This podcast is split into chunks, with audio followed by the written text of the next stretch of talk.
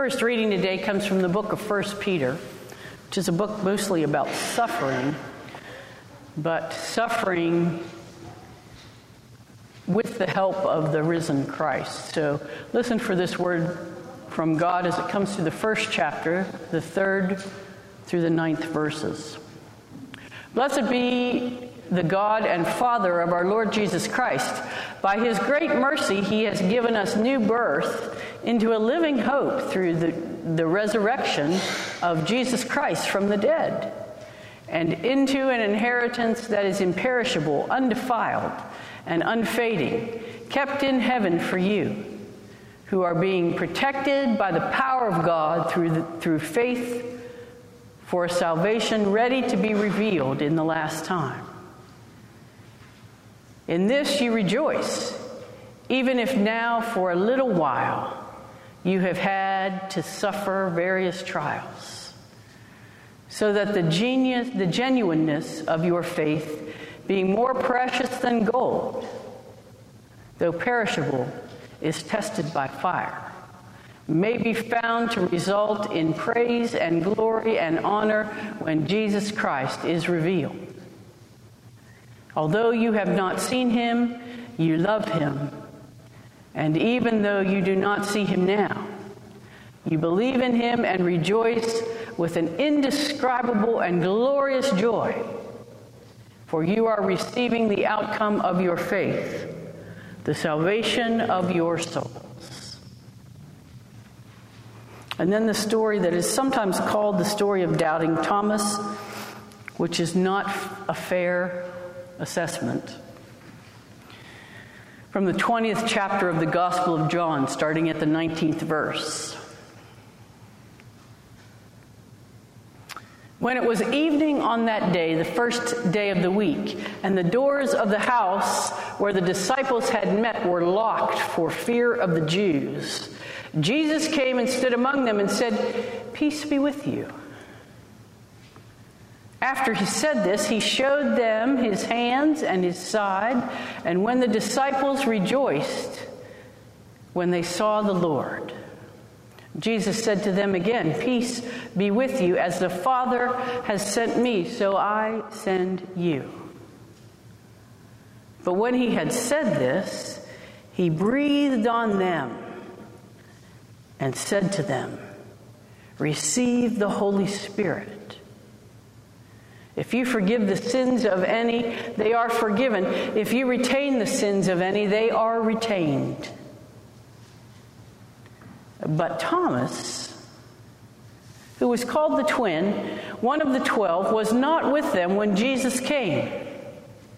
So the other disciples told him, We have seen the Lord. But he said to them, Unless I see the mark of the nails in his hand and put my finger in the mark of the nails and my hand in his side, I will not believe. A week later, his disciples were again in the house, and Thomas was with them. Although the doors were shut, Jesus came and stood among them and said, Peace be with you. Then he said to Thomas, Put your finger here and see my hands. Reach out your hand and put it in my side. Do not doubt, but believe. Thomas answered him, My Lord and my God. Now Jesus said to him, Have you believed because you have seen me? Blessed are those who have not seen and yet who have come to believe.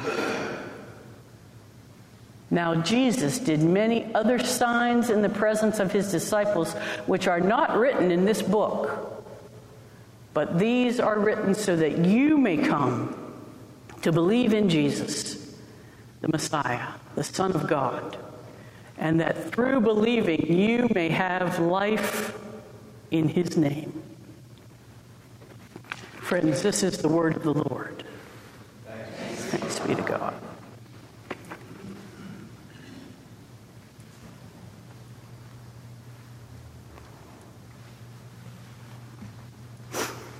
So, y'all remember when you were about 16 and you broke up either with your boyfriend or your girlfriend. And women, what we did was we went straight to our bedrooms on our beds and cried our eyes out. And maybe we asked one friend to come and be with us. And guys, you remember what you did. You went to the gym or the fishing hole or the car garage or the old dirt road with all your buddies and you hung out and did man things. Because I say that because I don't know what man things are.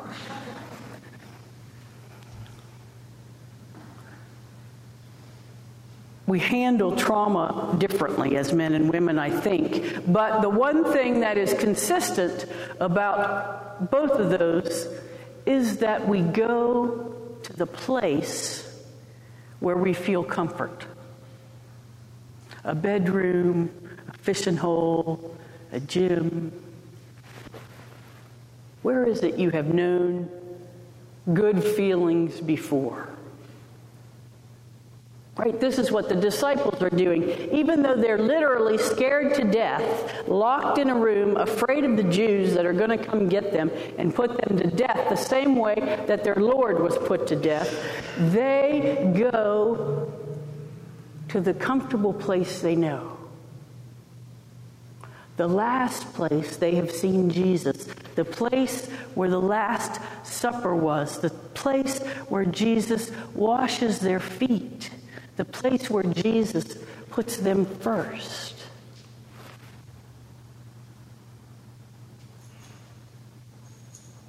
And so I ask you the $64,000 question today why was Thomas not with them? Where the heck was he? They have gone back to the place where they can find comfort and he is nowhere to be found. Was his doubt and disbelief already kicking in so that he didn't feel he needed to be at that place where he once knew the Lord? Has he, in a week's time, already lost faith in something he once devoted his whole life to?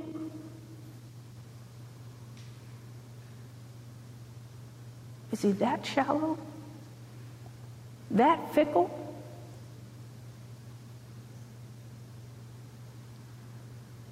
It doesn't really appear to be true. By every indication, Thomas was a very good disciple of Jesus. He listened to Jesus, he did what Jesus said, he followed Jesus faithfully. And yet we have this account where he gets labeled not by the biblical account, but by the titles we put in, the sermons we preach, the interpretations we offer, that he is doubting Thomas.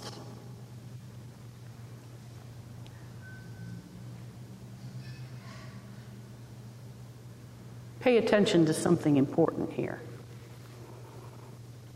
Language matters. And I've been searching for a good example for how to, how to say this to you. And I, I'm having trouble because the only one I can come up with is political and it won't work here. But Debbie gave me one this morning, so this is good because Debbie said to me, the temperature's off in the sanctuary, so the organ's acting up, which we can't have. We've got to have the temperature right in here. And we'll fix it. And we got to put Wesson oil on that pedal because I heard it.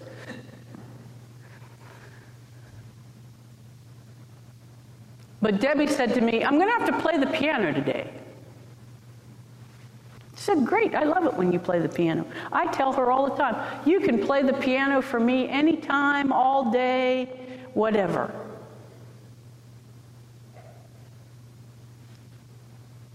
Right? You would agree with me. Now, some people here have heard me say that and say, Well, you don't want to play in the organ? No. Did I say anything about the organ? We do that. Ohio is a great is a great state. Well, what, you don't like West Virginia?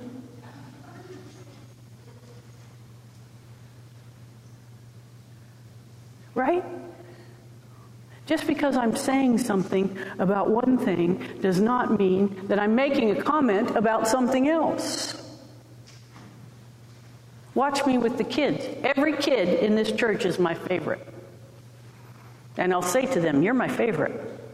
And usually it's Quentin who says, Am, am I not your favorite too? Yep, you're my favorite too. You're all my favorites. Here's where we get caught up in this text. See, we hear Jesus say, Blessed are you who can believe if you've not seen. And somehow we shift from what he's saying about it's a good thing to believe, if you, even if you don't see, to somehow thinking that he's chastising Thomas for doubting. Jesus never says a word about Thomas and his doubting. Jesus just says it's a good thing to believe if you can't see. So, lesson number one let's all give Thomas a break.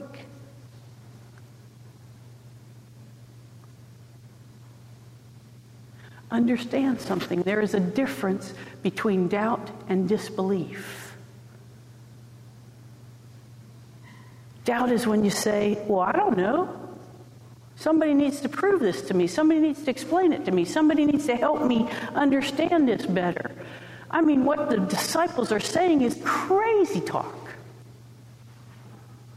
This dead man is alive again, and he came to see us. Really? What?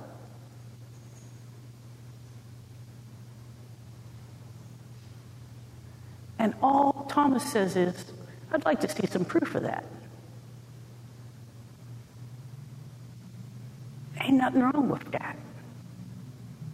Now, if Thomas had said, No way, you're wrong, I don't believe any of it, shut up, I don't want to see it, I don't want to talk to you anymore, he doesn't say any of that. He just says, Yeah, I'd like to see some proof. It's hard to understand.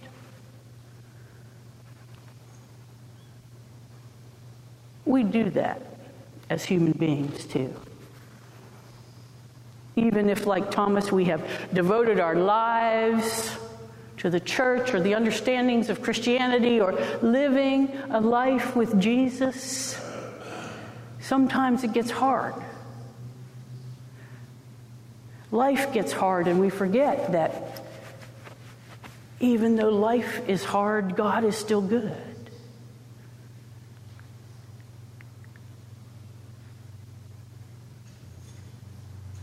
Talking to somebody recently whose child has had some really serious mental health issues, and I was asking if we could get the kid to church. And the mom said, No, I don't think so. I think she's just been hurt too much. She said, She doubts everything about the church anyway. And then this mom confesses to me, and so do I, really. And I, my answer to her just came automatically, and it was, Well, I'd, I'd worry about you if you didn't.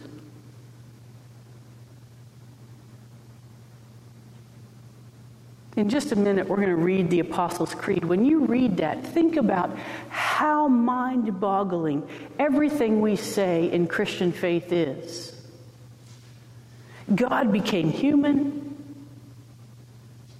That human was put to death for all of us. That human being rose again from the dead and now lives,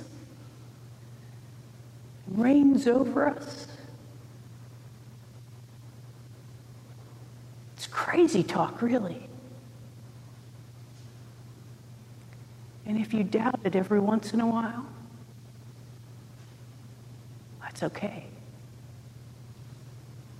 But let me tell you that one of the reasons we come here together as a people of faith is to encourage each other when we have those doubts. Not to scold each other, not to mistreat each other, but to help each other by saying, yeah, you know, that is hard to believe, but that doesn't mean it's not true.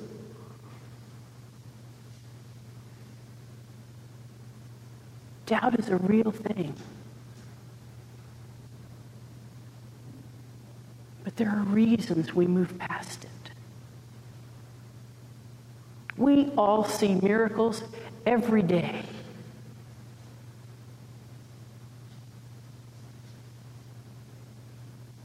I was talking to my dear friend Ruth, You're my sermon example, Ruth. Y'all need to buy me that coffee mug that says, Be careful what you say to me. You might end up in my next sermon, because it's true.